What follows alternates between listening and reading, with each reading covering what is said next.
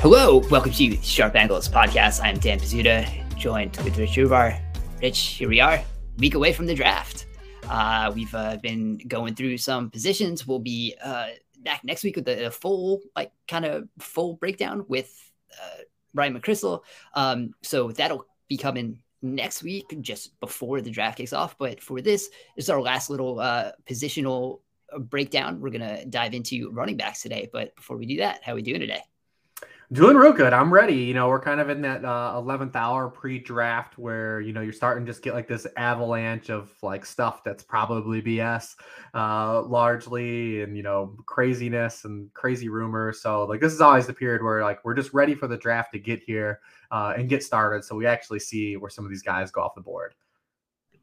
Yeah, like all all the draft takes have been given out, so it's just we're we're in crazy crazy mode now. Um, guys coming they coming hot uh, this this next week. Apparently, uh, you know, Will Levis is going to be the the second overall pick, or at least QB two right now. Which and just uh, stay away from Twitter for for the next couple days until you know we we really settle down in in the last days before the draft. Yeah, you know, it's been a little quieter this year too on the trade front. Last year was kind of fun, like where we had a bunch of trades. Maybe we'll see some stuff in in like during the draft, like when you know we had AJ Brown and Marquise Brown get traded. Maybe we'll finally get like the Hopkins trade during the draft, or you know Aaron Rodgers or or whatnot. But uh, it's been a little quiet on like the actual player movement front, uh, outside of you know the big Allen Robinson trade of yesterday. The big seventh round swaps. um, yeah, yeah, you're right. Like it, it has been, and as someone who was writing up all the the free agency moves and everything, there was there was a like a, a hard stop uh, mm-hmm. when anything really impactful happened, and and we've gone like a couple weeks without really much. Like uh, chosen Robbie Anderson uh, signed with the Dolphins uh, the other day, and like that's really like the biggest free agent move we've had uh, over the past like two weeks.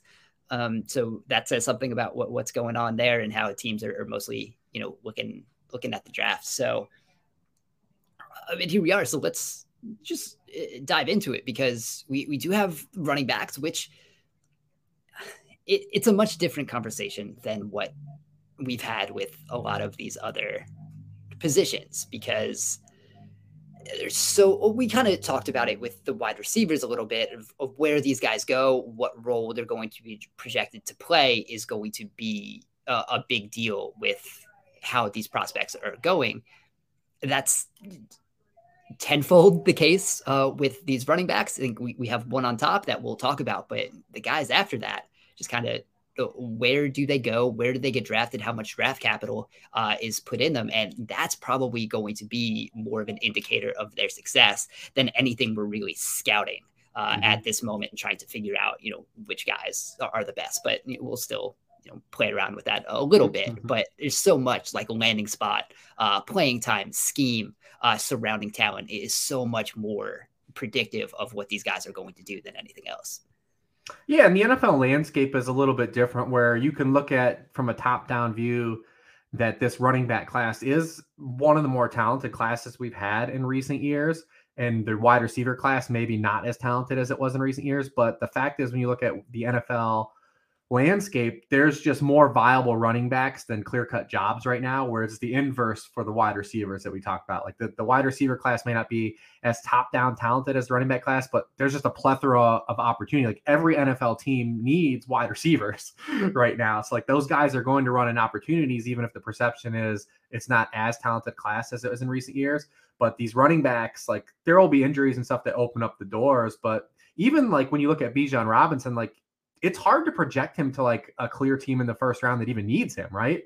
Uh, and then when you go move further down the line uh, of this draft class, it becomes even more like obscure to say like, all right, well, where's like a clear cut fit for these guys? Because the NFL, like I said, just doesn't have as many open running back jobs as there are viable candidates for jobs. Yeah, that's definitely like one of the other things with the running backs, and, and that's why part of this, you know, the the running back value question is is there in a way that there are a lot of very talented running backs, and the the gap between you know the elite guys and you know the slightly like above replacement level guys is not as big. So that's kind of why we see we, we see that all the time at the NFL level. And then especially like going into what these these college guys are doing. And you know, one of the things that really stood out to me, and it's not really something I we know that rushing in college is more efficient than it is uh, in the NFL. Um, and that's one of the the disconnects of, of those two uh, levels. Why you know the passing it, passing has gone up at the college level, but one of the reasons why it's not as bad to be run because you can have an, an extremely efficient running game uh, at the college level and be able to actually sustain that. And like looking at these prospects, you look at it. There have there are 14 guys uh, in this draft class who average six yards per carry or more uh, in 2022, and that's just like not a number that's going to happen at the NFL level. Um, so it's kind of one of those things where you have to kind of look at what these guys are doing and project. And, and that's a, a bit of the disconnect of where these guys are, are so good in college and uh, why it matters a little more there. Uh, and how the roles can be kind of uh, chopped down and it's harder uh, for some of these guys to you know sustain that type of success why it's not quite as efficient uh, at the next level so all of that just kind of combines into you know how we view uh, this position going into the draft. Yeah, it's interesting too when you look at it from like a landscape to a perspective. Like we just had Josh Jacobs lead the NFL in rushing yards and and, and yards from scrimmage last year. He gets franchise tagged, and the running back franchise tag, the average of the top five salaries of the position, is equal to what Jakobi Meyers got in free agency. Uh, it's just it's just wild the the actual like it, eh, you want to just label it like a devalued the position uh, from a blanket stance. It's just the gap, just the the discrepancy shows up right when you when you break it down in that capacity. Um, that what are you even really getting, even if Bijan is like this amazing hit? Like we lived it with Saquon, right? Like we're doing it right now with Saquon. Uh, who was taken, you know, second overall in the draft. Maybe he goes a little bit lower if Gettleman's not there, but he's probably still going to be like a top 10 pick in that draft class. Um, the Giants have now run the course of that rookie free a rookie contract, and like what was really gained, right? There was no leverage gained. Uh, so there's not even like contractual leverage to be gained here. So we'll I guess get into it. We can start with Bijan and like just from a top down stance of would you even take him in round one? Uh, then we can talk about maybe like who we believe will take him because he will go in round one, uh, and and all those things. Yeah, that's so that's where we do have to start is Bijan Robinson, who is it, it's one of those things. It's in the the Barkley mode where it's a guy who is consistently, if you're doing a position agnostic big board, he's mm-hmm. a top five uh, type of talent from from a lot of these scouts. Um, you know, you can see him as high as you know one or two on some of these boards in terms of like what this player is but you can't discount the the positional value here, and that's that's what's hard. And and again, it's not that these running backs are are bad or that the, the running game doesn't matter, which like we we've seen so much. Like it it does. I, the, the running game as a whole does matter, and we've seen it even more so in, in 2022. Um, you know, when we saw uh, a little you know the the rise of light boxes, the rise of some of the, the two high shells. They were very efficient teams at using that type of defensive structure and and running straight at it. Like the Lions had a very fun, diverse run game. Uh, they were they were winning well with it. The, the Eagles had a very good and diverse run game. Um, but like that's that's kind of what it is, not necessarily a singular running back talent. But we'll, we'll get into Robinson, right? Because let me ask you about that because you brought up the Eagles, and we can include the Falcons, another team that sometimes we see Bijan get mocked to in the top 10. Are you looking at the Eagles and Falcons and the capacity that they've already shown they can take baseline talent at the position and coax out scheme wise like this just immense production, right? And immense efficiency. When you look at all the running backs on those teams uh, from a talent perspective, no one really stands out. Miles Sanders was a high draft pick. Uh, obviously, he's not on a team anymore. Rashad Penny was a high draft pick and, and hyper efficient with Seattle. Are you looking at it and saying, like, wow, they could just break through the ceiling if they had an actually talented guy? Or are you looking at it and saying, like, they've already proven we can get all this immense production out of baseline level to predict position? do we just take a second, third round guy? Yeah, I mean that's obviously the question, right? Um, especially when you look at Atlanta, who had that run game, and uh, by the end of the season, like Tyler Allgeier, who's a fifth round pick, was one of the most uh, efficient running backs in the league. Uh, and they were able to, because of the scheme, uh, they re-signed a, a, bunch of that offensive line, which is a fairly good run blocking offensive line. Um, so well, I'm not sure how much more efficient it, it, would get with a more talented runner, especially when Allgeier was was very good. And then mm-hmm. you know you look at the Eagles, you know, like you said, Miles Sanders was a, a second round pick, but that's the best offensive line in the league right now. You have Jason Kelce back for at least one more year. Um, you have the, some of the best guards in the league. You have two of the best tackles in the league.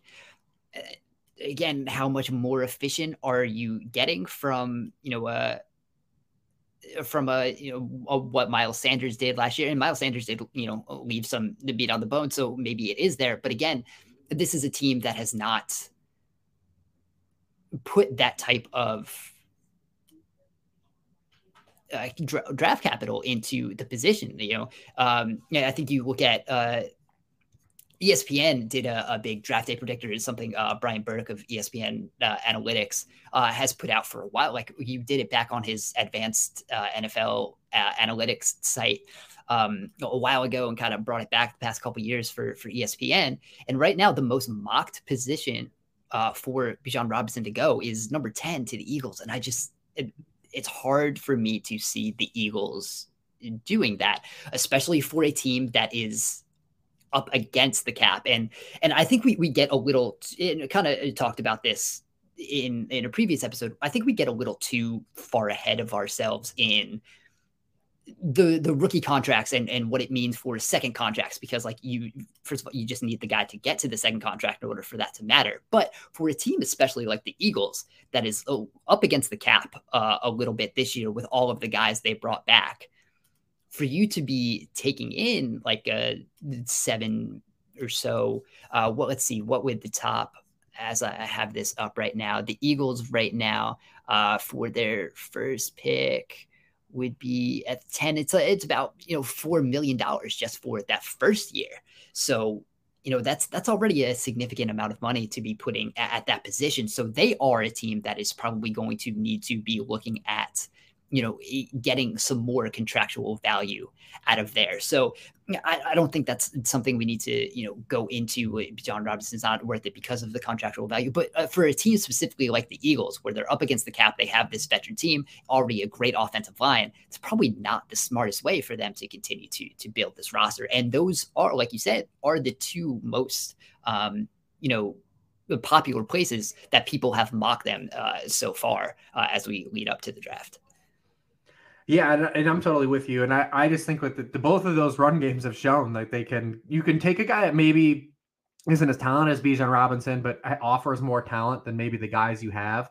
Uh, or you know, in the Eagles' case, you're just looking for maybe more insurance on like Rashad Penny's health, who he had a really palatable deal uh, for a guy that's been hyper efficient. He just needs to stay on the field, so you get a little more insurance. But like if you're Atlanta and you want, I don't even think Atlanta really needs to add a running back at all. Period. But like if you do, you just go with a guy because this class is deep from a talent perspective, and we're going to have a lot more talented guys in the second and third round, fourth round uh, than there was last year when we were talking about the class and saying, well, man, is James Cook like the RB3 in this class? Is Zamir White the RB3 in this class? Like, yeah, it, like it's just a totally different, like you're talking about down the board here uh, in this draft class where you've got just a huge gaggle of guys, you know, even in my like breakdown from a fantasy stance, I have like eight guys in like tier three, right? Like where like I don't really see there's a huge gap between like my RB four and my RB twelve, and that's just a significant difference than we were we were a year ago. And I think that the you might not be getting Bijan in those rounds in the ceiling, but like if you can plug in a number of guys that are just more talented than what was available last year, I mean, you're still offering a, a pretty high ceiling in terms of a run game uh, for investment. Yeah, and so I think if we get into Bijan Robinson as as a prospect. I think it, I think the the interesting thing is like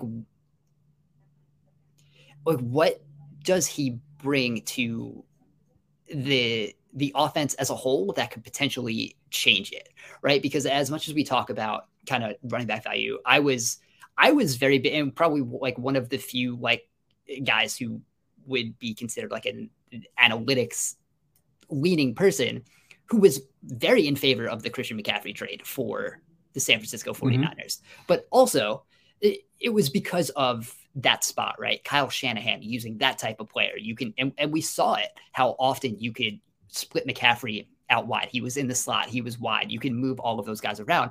A, a lot of that was also because of how you can move everyone else around on that offense, right? You could put Deebo in the backfield. That makes McCaffrey being out in the slot more valuable, right? Just because you can put a running back in the slot, if you don't have someone who's going to be able to be a threat in the backfield when you do that, it, doesn't matter quite as much. Mm-hmm. Right. We kind of get into like that that Mike Gesicki type thing if we like kind of switch positions here.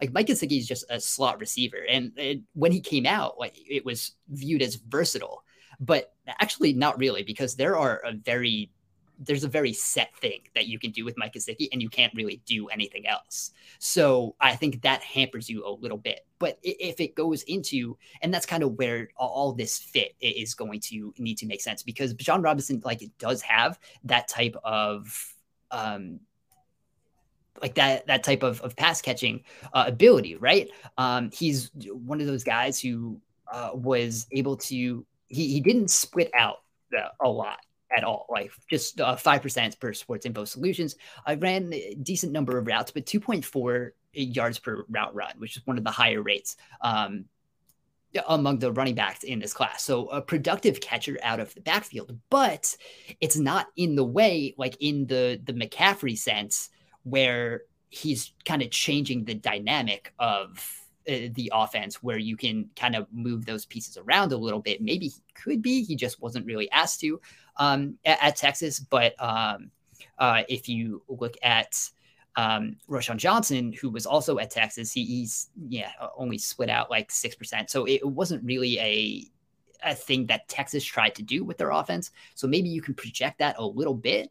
Um, but I think there's there's a difference there, and that's where these guys, if they completely change your offense, I think like that's where they take the next step up. Not totally sure if Bijan Robinson right now, in the way that he has played so far, is like that type of prospect. Yeah, one hundred percent. He, I mean, Texas loved them some Bijan wheel routes uh, for sure. Yeah, uh, absolutely. Like it, it was a good receiving back. Um, but like again, you can find like if you can find 80% of that in somewhere else, that's potentially right. You know, the part of that. So I, the thing, yeah, from though, like a pure receiving stance, you're probably going to see Jahmyr Gibbs used more at in like that capacity than yep. you will Bijan Robinson. It's not to make Gibbs better because Gibbs obviously is not doing any of the grunt work in an offense, um, and he didn't do it in Alabama, so we shouldn't expect him to do it in the NFL. Uh, but yeah, I mean, Bijan was a guy. It was it was a lot of it was on wheel routes. He was the only guy. He was the only running back in this class that over 100 air yards last year, uh, and he led the draft class in percent of team air yards. But it was a lot on those wheel routes. Uh, to give him some credit too, he was also really good in pass pro too. So he is like kind of one of those guys that projects to be three downs. But like you said, it's it's not like that McCaffrey stance, um, which is kind of like and and it, to be fair, like not a lot of guys can do that right but i think like those the that's the how you you know yeah. change the offense a little bit but I, I, think when we go to this like he's he's going in the first round. Oh I, yeah. like it's it's going to happen. Um i think when you, you go back to um the the espn uh, draft model right now there is a just based on kind of the mocks and, and some of the big boards that they have that, that go into this model there's uh a little over a 10% chance he's available at the 19th overall pick, which is when the, the, Buccaneers are going to pick. Um, so obviously he is mocked often to to the Eagles. I think that's kind of established that's that's a bit of a miss from a lot of these mock drafters who kind of just like are trying to put him somewhere. Um, he's going to be a first rounder. I don't think he's going to be an early first rounder, which I think does change some of the math a, a, little bit, right? When you look at what's going on, like if he was uh, that 10th overall pick, we said he's, uh, you know, makes uh, $4 million cap hit uh, in year one. By the time he's in his fourth year, it's a it's $7 million cap hit. Uh, but if he goes, you know, let's just say, you know, where the Bengals are right now, which could potentially be interesting right? We have the the Joe Mixon question a little bit mm-hmm. of if he's going to be on the roster. It's kind of a surprise he's still on the roster if we went into what we were expecting going into the offseason. Um, so if he goes at number 28, or the Bengals are picking right now, it's a $2 million, $2.4 million cap hit uh, this year, about $4.2 million by the time he gets to uh, that fourth year. So that's not quite you know the the type of contractual uh, obligations that's a, a, fairly decent deal for someone who you expect to be as good so i think that there is a, a much bigger you know difference between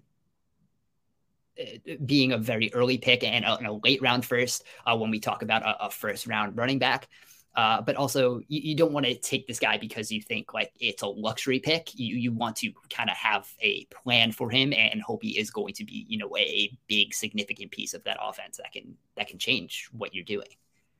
It's hard for me to find like a uh, like an objective kind of fit for him. It's mostly yeah. talking myself into like, well, this team might be bad enough to make this decision, right? Like, you know, like I look at like a team yeah. like the Chargers, right? Like the Chargers stand out to me and it's gained steam that he could go there, but like you have the Ekeler stuff. They might feel like their offense is like adding more offense on Justin Herbert's rookie contract is a, is an answer, right? Like it's like ah, but like is it the right thing? The Buccaneers, the state of their franchise, if they take him, oh my god, like that would be. But you just, could you could see them talking themselves into it, right? Totally, because yeah, you have totally. you have Baker, you might want a little more of that play action. The Buccaneers need to run game, pull, like they need bit, to, yeah. They need to just commit to, to tearing this thing down instead. But like the fact that the Buccaneers are going that this one foot in, one foot out approach is surely not going to catch up with them, right? Yeah, like um, yeah, I, I, totally. I don't really know what the Buccaneers are doing. Again, I, I've looking at that roster, bringing all the defensive pieces back that they did, uh, but then rolling with the Baker and Kyle Trask is is weird. But like you, you could see them talking themselves into. We have we have Baker. Uh, if we get a strong run game, yeah, Todd Bowles especially. If we play good defense, we run the ball. I mean, wouldn't be good thing Seattle took a took a guy because Seattle at 20, especially with two first round picks, uh, you could totally see them being a team to like, yeah, we've got to do it if he makes it to 20. But good thing they took Kenneth Walker last year. Yeah, again, you you know you see the the Buccaneers there. You see the the Cowboys have been a, a, a popular pick uh, because of getting rid of uh, Ezekiel Elliott. Um, you know, it's really hard though. It's hard to look at it though and say like he, this is a spot for him to go. Right? It's really just trying to coax out like, well, who could do it?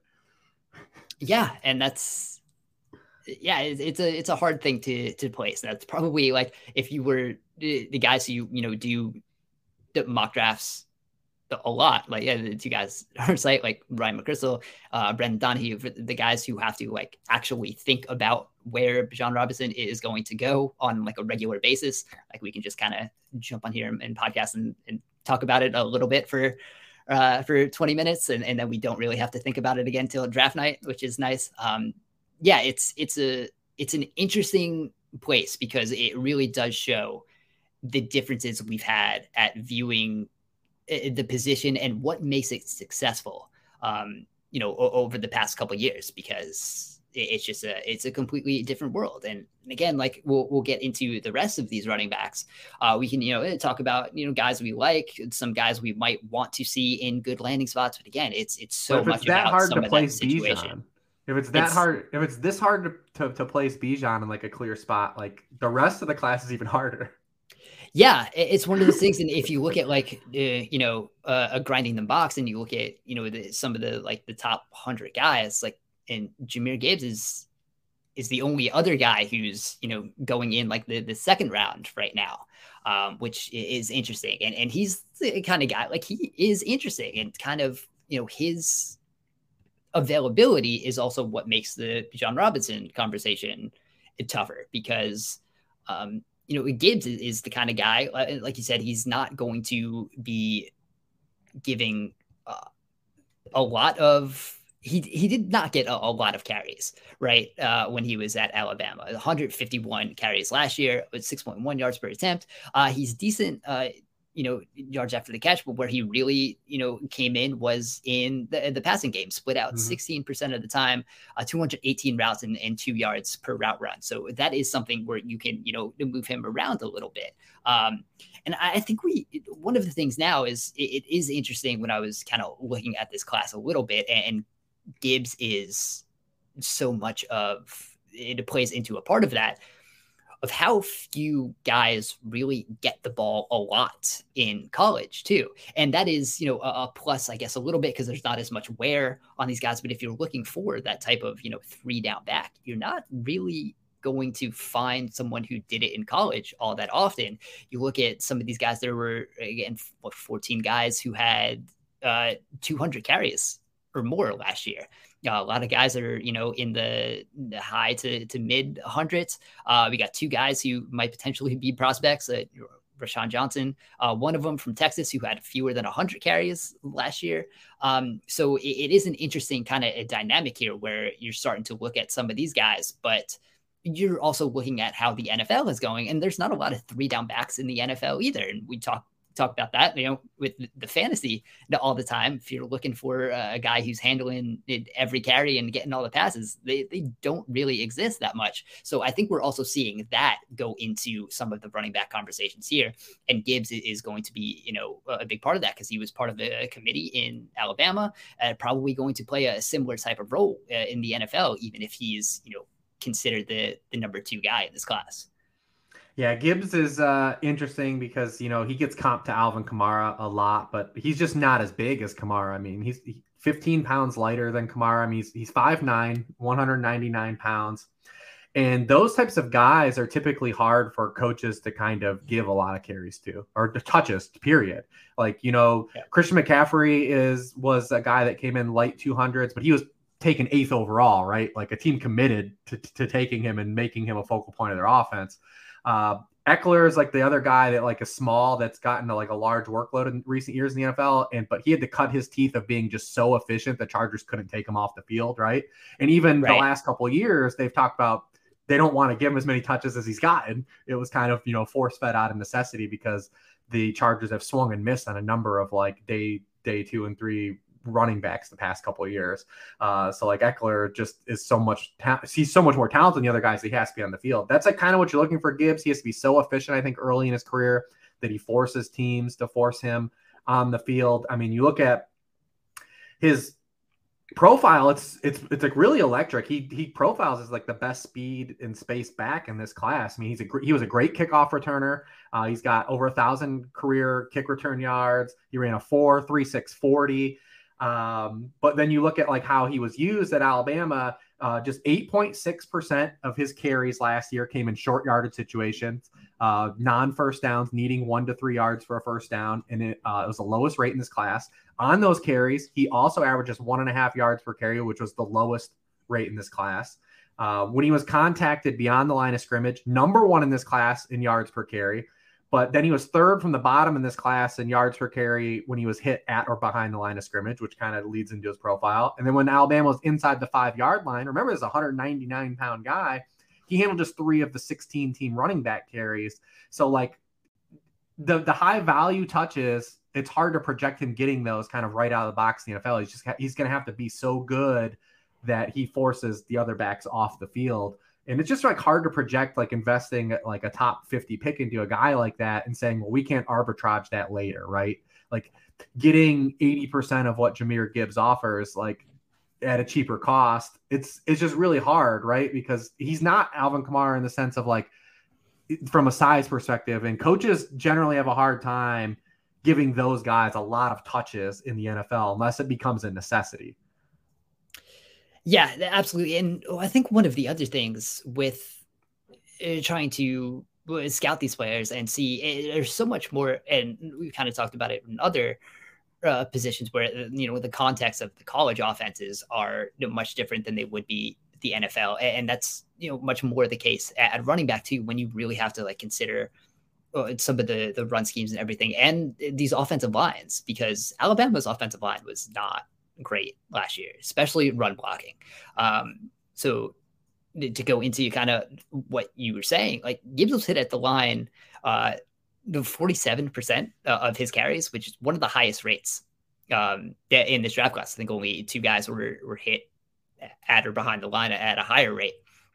Um, so he was stuffed uh, quite a bit. Um, had to, you know, break a lot of tackles just to get, you know, to the uh, the line of scrimmage, which he had one of the better rates of a difference between getting hit at or behind the line and being stuffed. So he was able to kind of push through to get to the line and get positive yards. Um, but uh, again, not a lot because I think he was kind of asked to do a lot. And again, he's he's not the, the biggest guy to be you know, busting some of those tackles uh, and making them big gains. And when you look at like his his positive play percentage um, in, zone was just 45%. When Alabama ran the gap runs, it was just 39%. And I think a lot of that is kind of some of the offensive line. There wasn't a lot of space, and he's not the kind of guy. Again, has a lot of speed, 110 speed score, and that's a, a fairly good threshold uh, of like kind of elite ish speedbacks um, that you're you're hitting. But again, when there's not this space there, that's kind of where it struggles. So again, you're you're kind of getting a guy who is not going to completely create on his own in that way. Where you know a, a guy like Robinson probably is because he just like breaks tackles like like a madman. Um, so that's you know kind of one of the other things you have to you know, discount and figure out what these guys were kind of asked to do, what they can do, what their situation was. Um, and Gibbs had a a hard time running, uh, and some of those were you know, because of the offensive line. Some of them were because of you know some of his skill set uh, a little bit. Um, so uh, yeah, a very interesting piece that he's probably you know not going to be a 250 carry guy uh, at the NFL. Yeah, and he's a tough guy to kind of figure out. Like he could be an absolute boon for like a real life offense from a tactical value stance. Uh, but again, like what are you paying four at that point, like with a, with a top 50 pick, right? Yeah, it's one of those uh, definitely you know one of those things you you have to think about because uh, he he is widely uh, seen as a the running back two um, in this class, and I think the, the, the game helps, and and maybe that that Ekeler role is a little bit in teams realizing you know what value in Ekeler can bring, you know, after Ekeler already did it, kind of one of those guys who already paved the way. So uh, it could be something like that. So uh, if we move on to some of these other running backs, um, uh, the running back three on in your you know the the pre-draft model here, and I think the the running back three for a lot of other people, uh, Zach Charbonnet from UCLA, uh, another interesting guy, right? Who kind of you know, came on the late uh, as a uh, transfer into UCLA, uh, seven yards uh, per carry last year, so uh, not too bad. Uh, again, a great zone runner. you know, fairly decent running routes. Um, is there something you like about Zach Charbonnet that you might be interested in as he gets to his next team? Well, I think when you brought up the top down look at this class and just highlighting that it's a very archetypical class, uh, there are not a lot of guys that project to have like three down builds in this class. And he's kind of like the top guy that stands out to where he may not be a three down back as a rookie, but could work his way into being a three down back um, because he's one of the few guys that has like the size production profile and was a functional receiver, although his receiving was like all check down stuff, like compared to like Gibbs and Robinson. Like when you look at like his depth of target and the, the, the, types of targets he was getting, it was mostly all behind the line of scrimmage check down stuff. Whereas Gibbs and Robinson were getting kind of some of these, you know, wheel routes and getting used out in space. But that's a lot of the catches that running backs have in the NFL too. Like very few right. of these guys you talked about are like with with with Christian McCaffrey. Like not a lot of guys are using that capacity. So if he can just catch the baseline level, that's fine. Um, but that's really it, is where he stands out. Uh, you know, definitely got the the benefit of the doubt like getting a lot of speed and space runs uh, in that UCLA offense. Uh, but he was number one in this class in rate of runs that result in a first down or touchdown. Uh, he had the lowest rate in this class of runs that failed to gain yardage, but he did have one of the highest rates of carries that like come with like six or fewer defenders in the box because the offense he went was in. So it's like, how much that do you stock? He was a, a transfer that like out of Michigan that was stuck in like a talented group of Michigan. So like, do you count that against him? Like, I never know how to really like properly weigh yeah. those things. Like we talked about Jameson Williams last year, right? Like, hey, the dude want, wanted to get more playing time, right? And he did, and showed that he could play. That's really all that matters. But when I look at from like a a three down projectable kind of archetype role, like he's the guy that stands out at six foot, 214 pounds, to projects that be, be one of these guys that you can use in all three facets uh, of the offense, uh, where there are not a lot of those guys in this class. Yeah, he's you know certainly uh, an interesting hit type of prospect. Kind of what you said about how open some of the the UCLA runs were. Uh, hit at or behind the line, one of the lowest rates um, in his class, uh, 28.2%, stuffed on 9.7 uh, percent of his runs, which was easily uh, the lowest in this class. But again, that was a lot due to the offense and the structure of how defenses uh, were were playing um, with guys in the box because the, the difference between getting hit at the line and getting stuff was not one of the higher rates um, in, in, this class. So he wasn't working his way into not getting stuffed uh, by you know breaking tackles and and dragging some contact. So um, he is he is a, a very interesting prospect. Um, but uh, a lot of a lot of people do like him, um, eh, but probably you know going to be uh, in a uh, in a position where he's you know getting some playing time uh, as a rookie. And like you said like could develop but as soon as we get into you know these you know round two back of round two round three guys um it, it's already like a it's a, a, good class with with talented guys but already like not a going to lead your uh not projected to lead your you know running back room uh, immediately, um, which is which again is a tough thing. But I think we'll, we see a lot of these guys uh, can be some you know fun committee guys. So um, once we get into you know uh, some of these other guys after after the Charbonnet, because I think those are fairly clear. You know, top three. Are there any guys where you know? Again, we, we talked about how the the landing spot and, and draft capital and, and, investment in these guys is going to matter so much more usually for how they produce. Uh, are are there some guys that stand out to you where you would kind of like to see them? Uh, you're kind of hoping they get some of that uh, investment and the landing spot.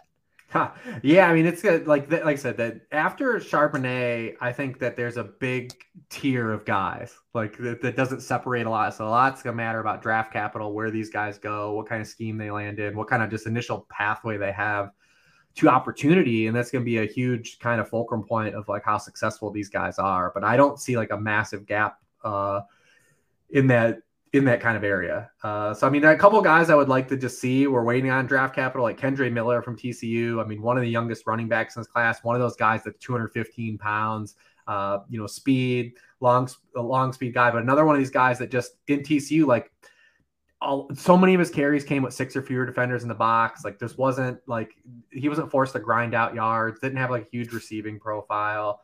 Uh, Tyjae Spears, I think, is a, a favorite of a lot of people. I think he is an interesting guy because like the gap between him and Jahmyr Gibbs is probably closer than the NFL views it. But like Tyjae Spears and like the, the third round versus like Jahmyr Gibbs is like a top 40, top 50 pick.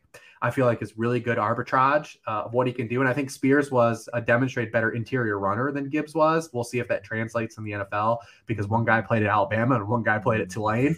Yeah. Uh, so Spears, Spears is interesting because I, I think he was getting uh, a, a, lot of steam as a guy, you know, people liked um, when he kind of dove into what he did. Obviously, you know, uh, 6.9 yards per carry at Tulane uh, last year, uh, four yards uh, after contact uh, per attempt. Um, you know, fairly good broken tackle numbers, 1.9 yards per route run.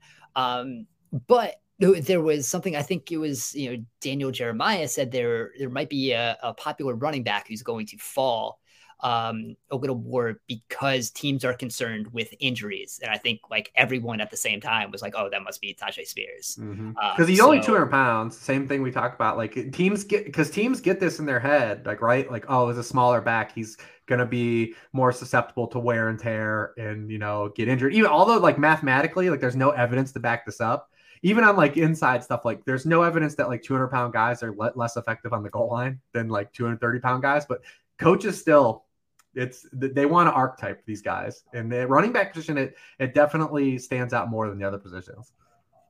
Yeah, absolutely. And I think he's a guy who you know has some injury history already, which uh, yep. it certainly doesn't help. So, um, because yeah, chain is like that too. Like Achane is like, uh, I mean, the dude had like he's really he has like really good broken tackle numbers and yards after contact for like his size, but he's 188 pounds. Like, uh, like what is an NFL team going to do with him? Uh, yeah, that absolutely it is.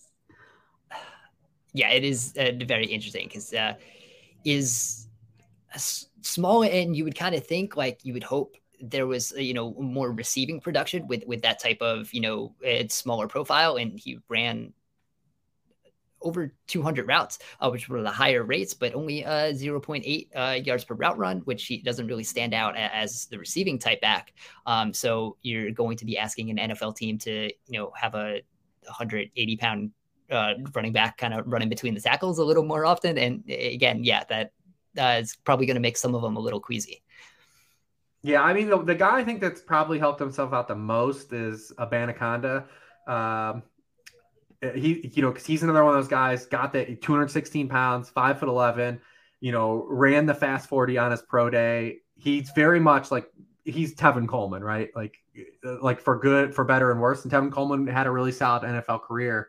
Uh, like if you give him space, like he's gonna house. He's gonna hit you with like that 50 yard run. If you need him to break a tackle or pass protect or catch a pass, like very questionable in all of those those areas.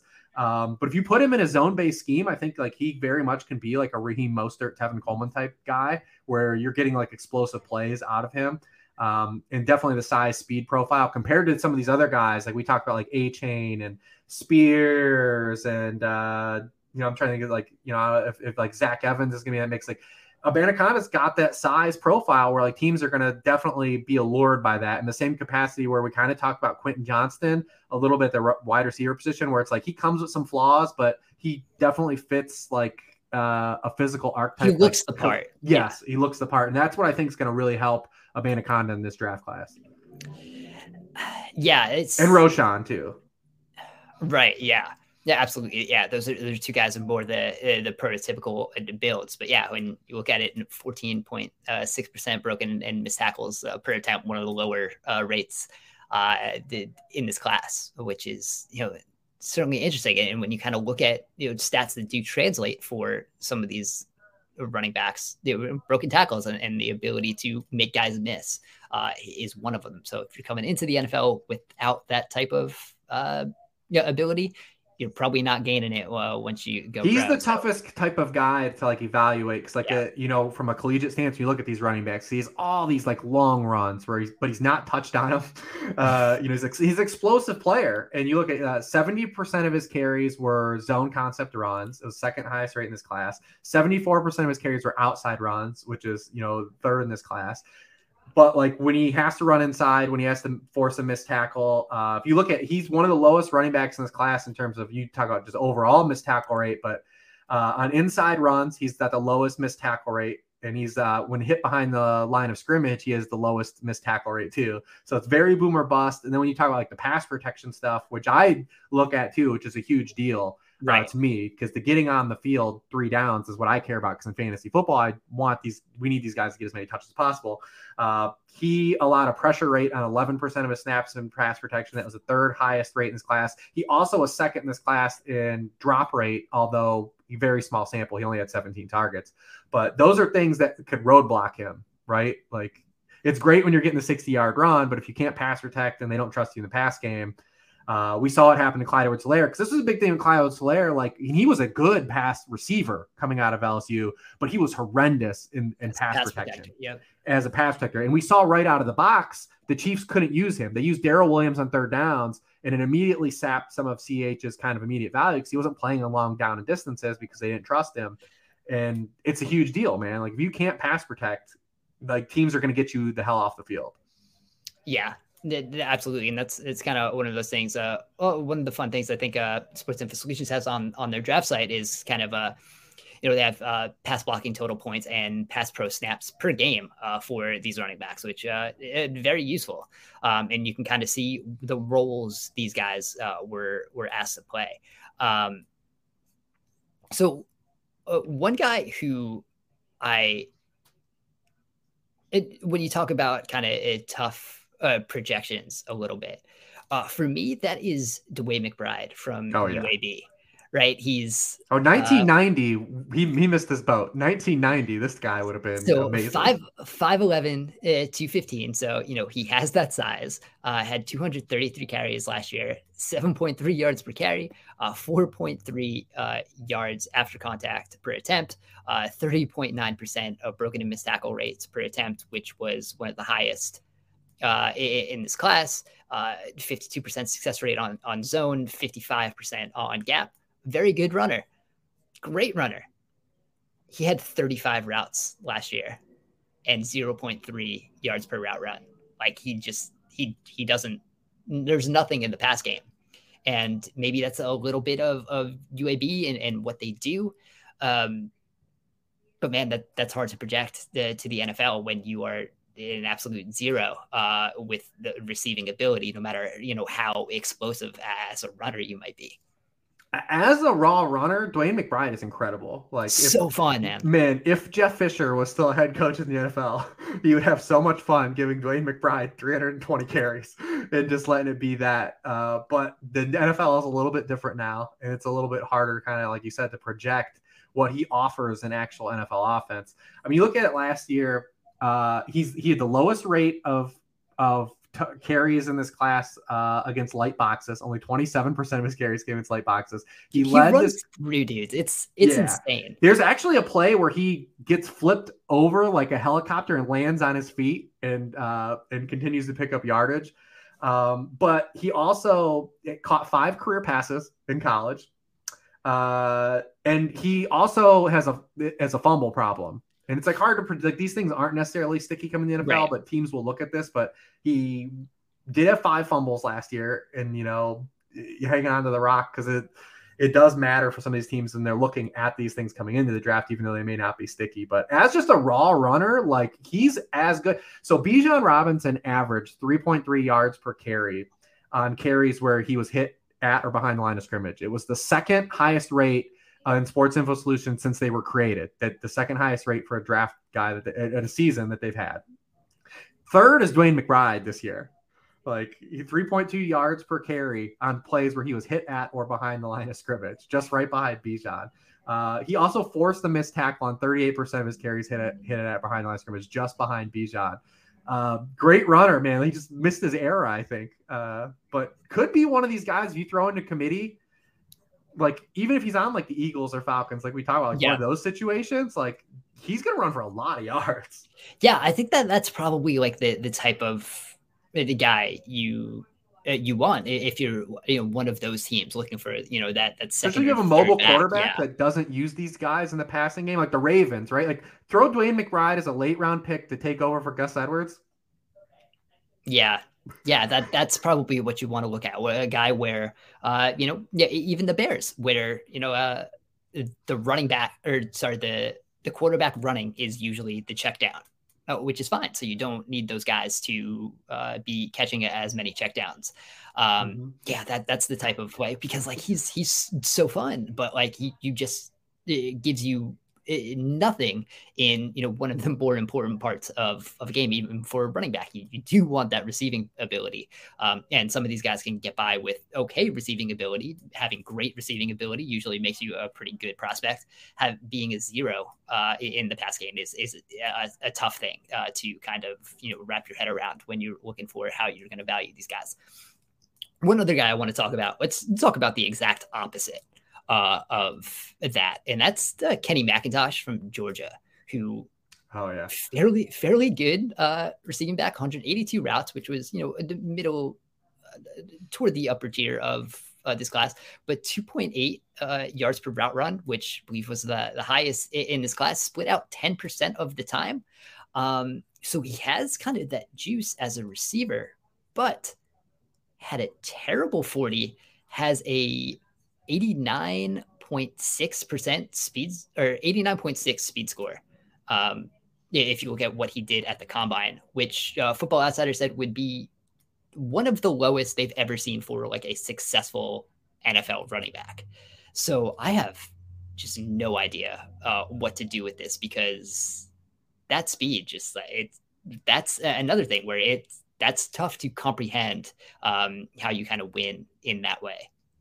Yeah, and then his pro day, he did it kind of got worse because he did jumping drills and agility drills at his combine, and it's rough, man. Uh, he has the lowest in my like prospect model. His physical profile score is less than the one percentile. It's actually half percentile.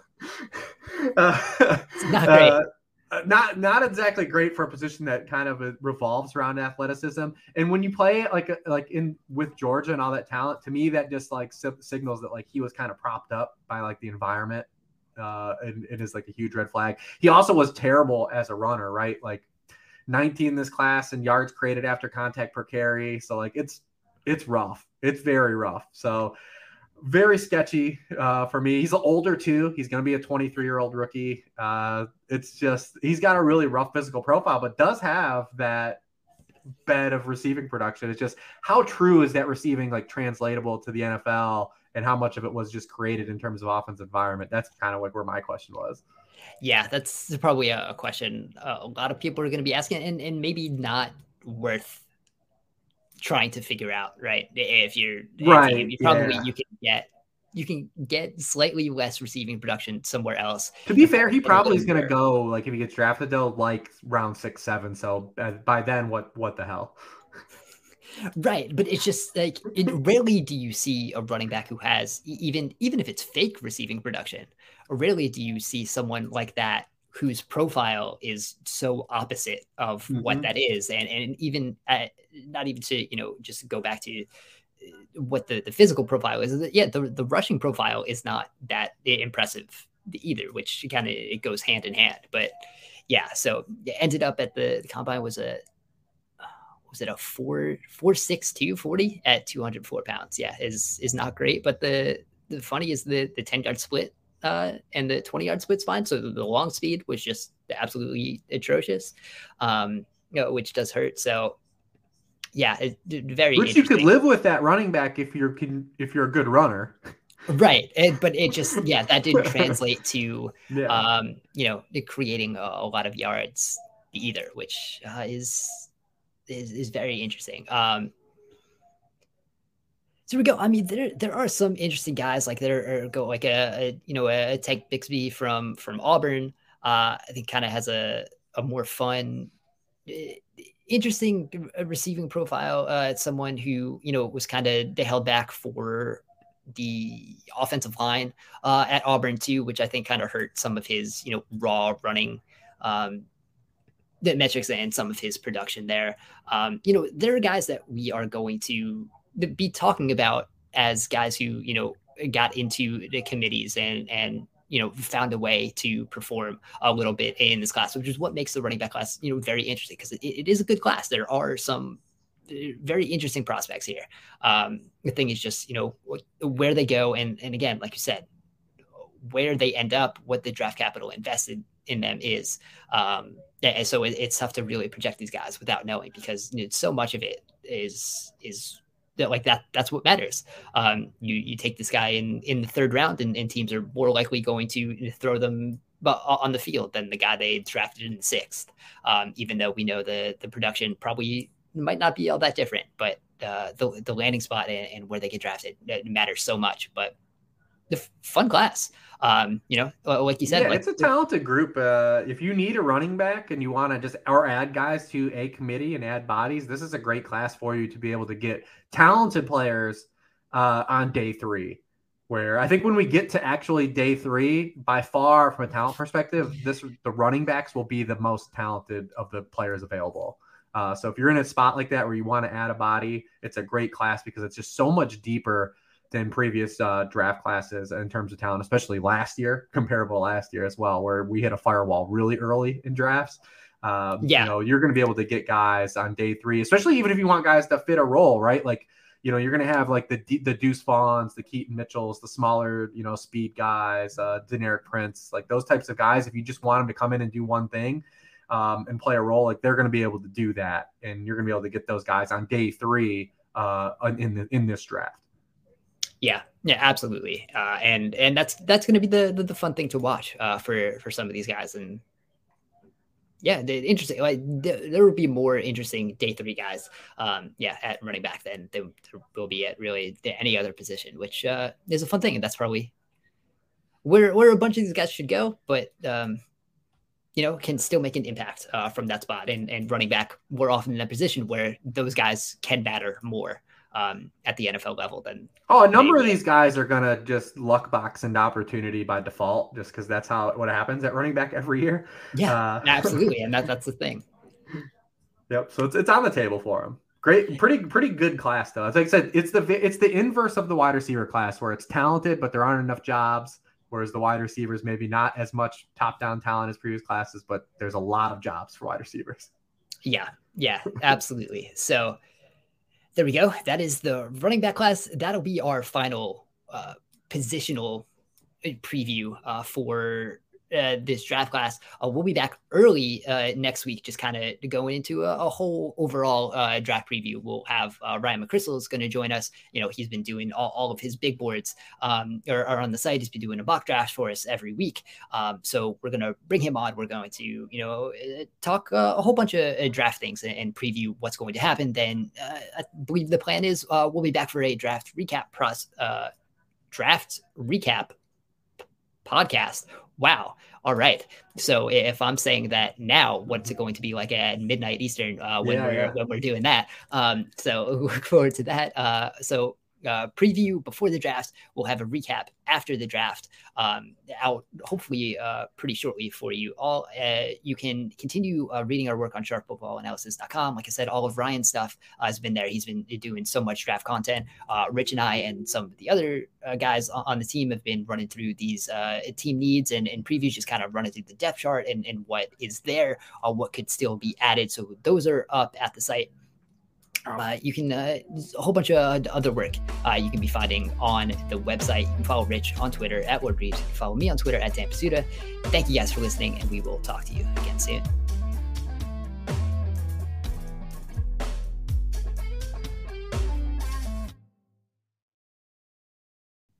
The the high value touches, it's hard to project him getting those kind of right out of the box in the NFL. He's just he's going to have to be so good that he forces the other backs off the field. And it's just like hard to project like investing like a top 50 pick into a guy like that and saying, well, we can't arbitrage that later, right?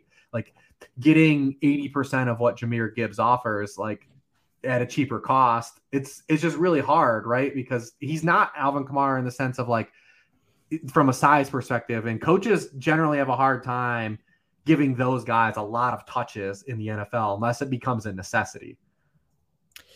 Yeah, absolutely. And I think one of the other things with uh, trying to uh, scout these players and see eh, there's so much more, and we've kind of talked about it in other uh, positions where uh, you know the context of the college offenses are you know, much different than they would be the NFL, and that's you know much more the case at running back too when you really have to like consider some of the the run schemes and everything, and these offensive lines because Alabama's offensive line was not great last year, especially run blocking.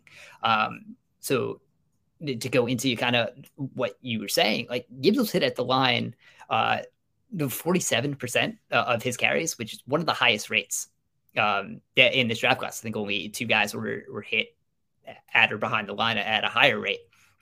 Um, so he was stuffed uh, quite a bit. Um, had to, you know, break a lot of tackles just to get, you know, to the uh, the line of scrimmage, which he had one of the better rates of a difference between getting hit at or behind the line and being stuffed. So he was able to kind of push through to get to the line and get positive yards.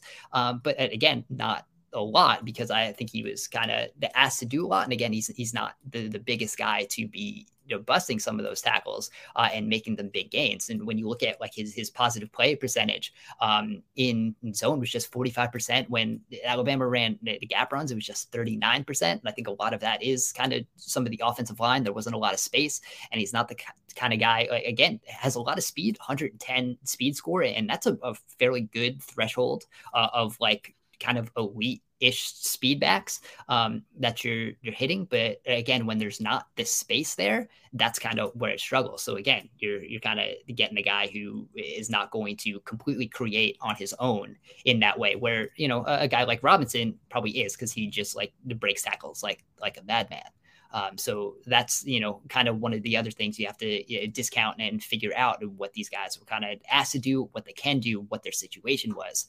Um, and Gibbs had a a hard time running, uh, and some of those were you know, because of the offensive line. Some of them were because of you know some of his skill set uh, a little bit.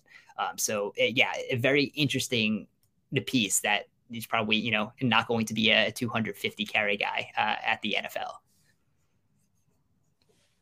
Yeah, and he's a tough guy to kind of figure out. Like he could be an absolute boon for like a real life offense from a tactical value stance. Uh, but again, like what are you paying for at that point, like with a, with a top 50 pick, right?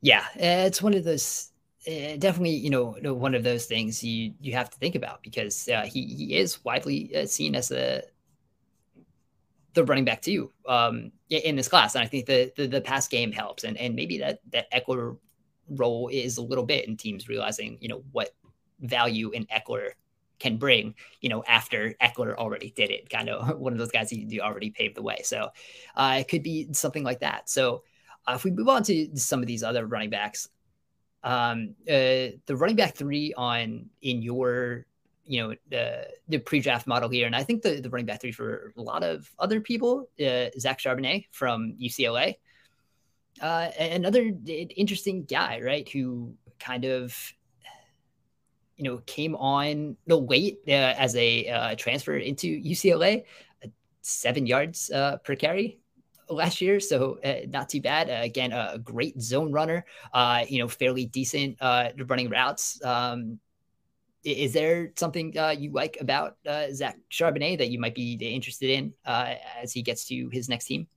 Well, I think when you brought up the top down look at this class and just highlighting that it's a very archetypical class, uh, there are not a lot of guys that project to have like three down builds in this class. And he's kind of like the top guy that stands out to where he may not be a three down back as a rookie, but could work his way into being a three down back um, because he's one of the few guys that has like the size production profile and was a functional receiver, although his receiving was like all check down stuff, like compared to like Gibbs and Robinson. Like when you look at like his depth of target and the, the, the, types of targets he was getting, it was mostly all behind the line of scrimmage check down stuff. Whereas Gibbs and Robinson were getting kind of some of these, you know, wheel routes and getting used out in space. But that's a lot of the catches that running backs have in the NFL too. Like very few right. of these guys you talked about are like with with with Christian McCaffrey. Like not a lot of guys are using that capacity. So if he can just catch the baseline level, that's fine. Um, but that's really it, is where he stands out. Uh, you know, definitely got the the benefit of doubt of like getting a lot of speed and space runs uh, in that UCLA offense. Uh, but he was number one in this class in rate of runs that result in a first down or touchdown. Uh, he had the lowest rate in this class of runs that failed to gain yardage, but he did have one of the highest rates of carries that like come with like six or fewer defenders in the box because the offense he went was in. So it's like, how much that do you stock? He was a, a transfer that like out of Michigan that was stuck in like a talented group of Michigan. So like, do you count that against him? Like, I never know how to really like properly weigh yeah. those things. Like we talked about Jameson Williams last year, right? Like, hey, the dude want, wanted to get more playing time, right? And he did, and showed that he could play. That's really all that matters. But when I look at from like a a three down projectable kind of archetype role. Like he's the guy that stands out at six foot, 214 pounds to projects to be, be one of these guys that you can use in all three facets uh, of the offense, uh, where there are not a lot of those guys in this class. Yeah, he's you know certainly uh, an interesting hit type of prospect. Kind of what you said about how open some of the the UCLA runs were. Uh, hit at or behind the line, one of the lowest rates um, in his class, uh, 28.2%. stuffed on 9.7 uh, percent of his runs, which was easily uh, the lowest in this class. But again, that was a lot due to the offense and the structure of how defenses uh, were were playing um, with guys in the box because the, the difference between like getting hit at the line and getting stuff was not one of the higher rates um, in, in, this class. So he wasn't working his way into not getting stuffed uh, by you know, you know, breaking tackles and and dragging some contact. So um, he is he is a, a very interesting prospect. Um, but uh, a lot of a lot of people do like him, um, eh, but probably you know going to be uh, in a uh, in a position where he's you know getting some playing time uh, as a rookie. And like you said like could develop but as soon as we get into you know these you know round two back of round two round three guys um it, it's already like a it's a, a, good class with with talented guys but already like not a going to lead your uh not projected to lead your you know running back room uh, immediately, um, which is which again is a tough thing. But I think we'll, we see a lot of these guys uh, can be some you know fun committee guys. So um, once we get into you know uh, some of these other guys after after the Charbonnet, because I think those are fairly clear. You know, top three. Are there any guys where you know? Again, we, we talked about how the the landing spot and, and draft capital and, and, investment in these guys is going to matter so much more usually for how they produce. Uh, are are there some guys that stand out to you where you would kind of like to see them? Uh, you're kind of hoping they get some of that uh, investment and the landing spot. Yeah, I mean it's good. Like like I said, that after Charbonnet, I think that there's a big tier of guys like that, that doesn't separate a lot. So a lot's gonna matter about draft capital, where these guys go, what kind of scheme they land in, what kind of just initial pathway they have to opportunity, and that's gonna be a huge kind of fulcrum point of like how successful these guys are. But I don't see like a massive gap uh, in that in that kind of area. Uh, so I mean, a couple guys I would like to just see. We're waiting on draft capital, like Kendre Miller from TCU. I mean, one of the youngest running backs in this class. One of those guys that's 215 pounds. Uh, you know, speed, long, long speed guy. But another one of these guys that just in TCU, like, all, so many of his carries came with six or fewer defenders in the box. Like, this wasn't like he wasn't forced to grind out yards. Didn't have like a huge receiving profile. Uh, Tyjae Spears, I think, is a, a favorite of a lot of people. I think he is an interesting guy because like the gap between him and Jahmyr Gibbs is probably closer than the NFL views it. But like Tyjae Spears and like the, the third round versus like Jahmyr Gibbs is like a top 40, top 50 pick. I feel like is really good arbitrage uh, of what he can do. And I think Spears was a demonstrated better interior runner than Gibbs was. We'll see if that translates in the NFL because one guy played at Alabama and one guy played at Tulane. Yeah. Uh, so Spears, Spears is interesting because I, I think he was getting uh, a, a, lot of steam as a guy, you know, people liked um, when he kind of dove into what he did. Obviously, you know, uh, 6.9 yards per carry at Tulane uh, last year, uh, four yards uh, after contact uh, per attempt. Um, you know, fairly good broken tackle numbers, 1.9 yards per route run. Um, but there was something I think it was you know Daniel Jeremiah said there there might be a, a popular running back who's going to fall um, a little more because teams are concerned with injuries. And I think like everyone at the same time was like, oh, that must be Tyjae Spears. Because mm-hmm. uh, he's so, only 200 pounds. Same thing we talked about. Like teams get, because teams get this in their head, like, right? Like, oh, as a smaller back, he's going to be more susceptible to wear and tear and, you know, get injured. Even although, like, mathematically, like, there's no evidence to back this up. Even on like inside stuff, like there's no evidence that like 200 pound guys are le- less effective on the goal line than like 230 pound guys. But coaches still it's they want to archetype these guys, and the running back position it it definitely stands out more than the other positions. Yeah, absolutely. And I think he's a guy who you know has some injury history already, which uh, yep. it certainly doesn't help. So, um, because yeah, chain is like that too. Like Achane is like, uh, I mean, the dude had like he's really he has like really good broken tackle numbers and yards after contact for like his size, but he's 188 pounds. Like, uh, like what is an NFL team going to do with him? Uh, yeah, that absolutely it is. Yeah, it is uh, very interesting because uh, is small, and you would kind of think like you would hope there was you know more receiving production with with that type of you know it's smaller profile, and he ran over 200 routes, uh, which were the higher rates, but only uh, 0.8 uh, yards per route run, which he doesn't really stand out as the receiving type back. Um, so you're going to be asking an NFL team to, you know, have a 180 pound uh, running back kind of running between the tackles a little more often. And again, yeah, that uh, is probably going to make some of them a little queasy. Yeah, I mean, the, the guy I think that's probably helped himself out the most is Abanikanda. Um, he, you know, because he's another one of those guys, got that 216 pounds, five foot 11, you know, ran the fast 40 on his pro day. He's very much like he's Tevin Coleman, right? Like, like for good, for better and worse. And Tevin Coleman had a really solid NFL career. Uh, like if you give him space, like he's gonna house, he's gonna hit you with like that 50 yard run. If you need him to break a tackle or pass protect or catch a pass, like very questionable in all of those those areas. Um, but if you put him in a zone based scheme, I think like he very much can be like a Raheem Mostert, Tevin Coleman type guy, where you're getting like explosive plays out of him.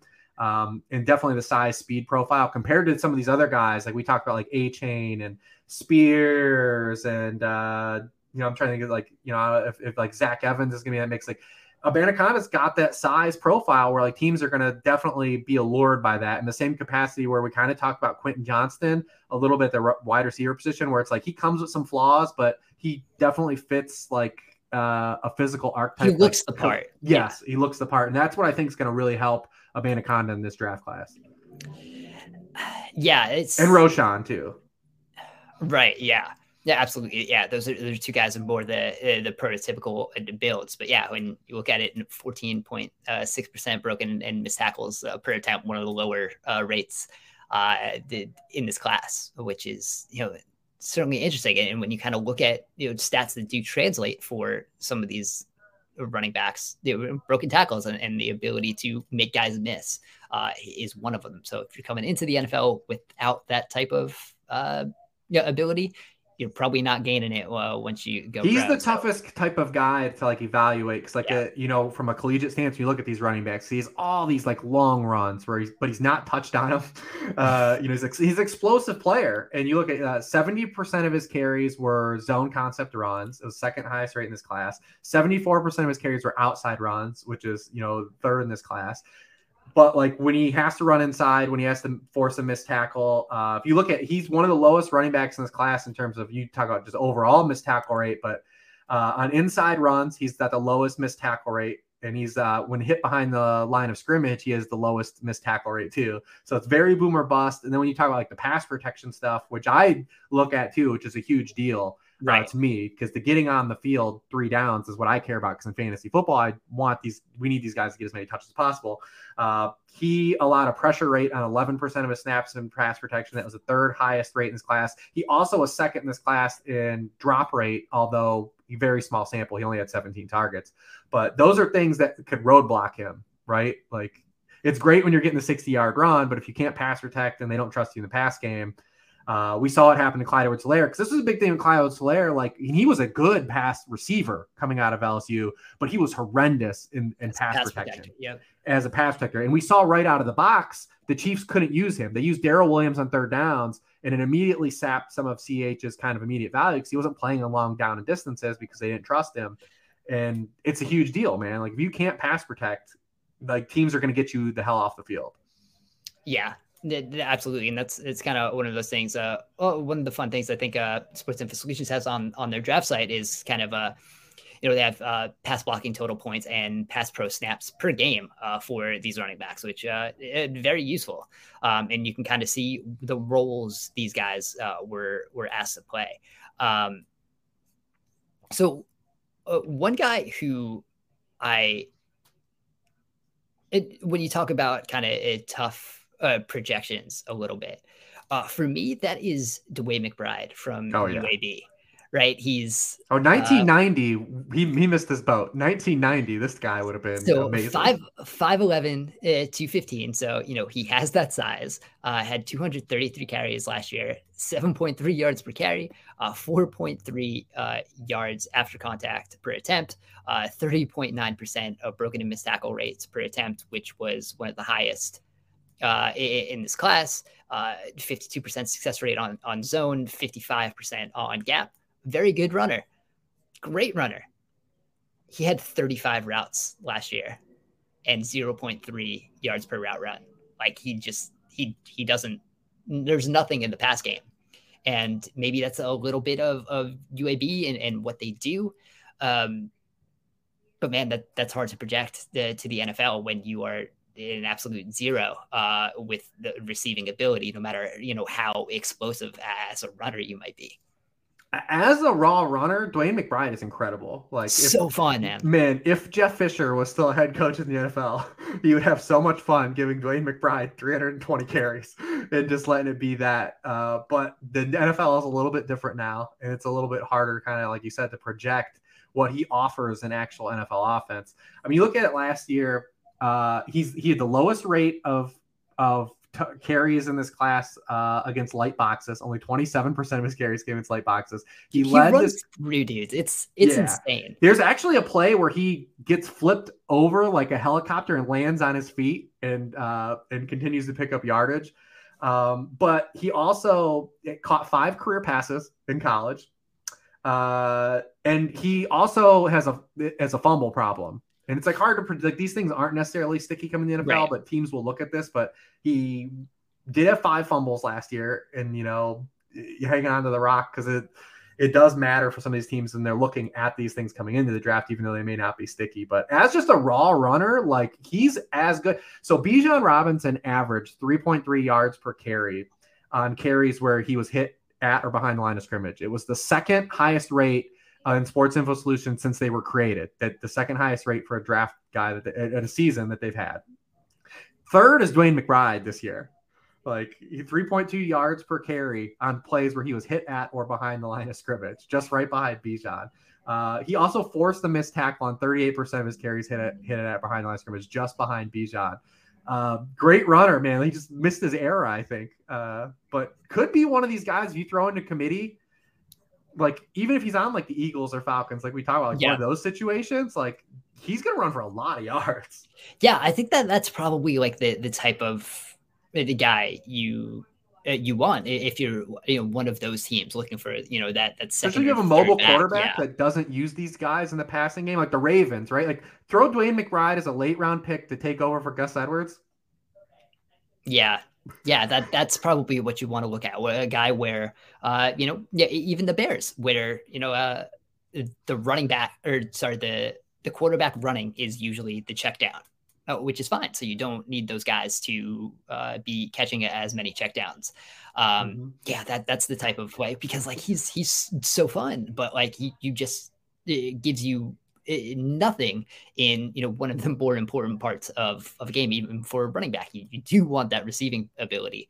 Um, and some of these guys can get by with okay receiving ability. Having great receiving ability usually makes you a pretty good prospect. Have being a zero uh, in the pass game is is a, a tough thing uh, to kind of you know wrap your head around when you're looking for how you're going to value these guys.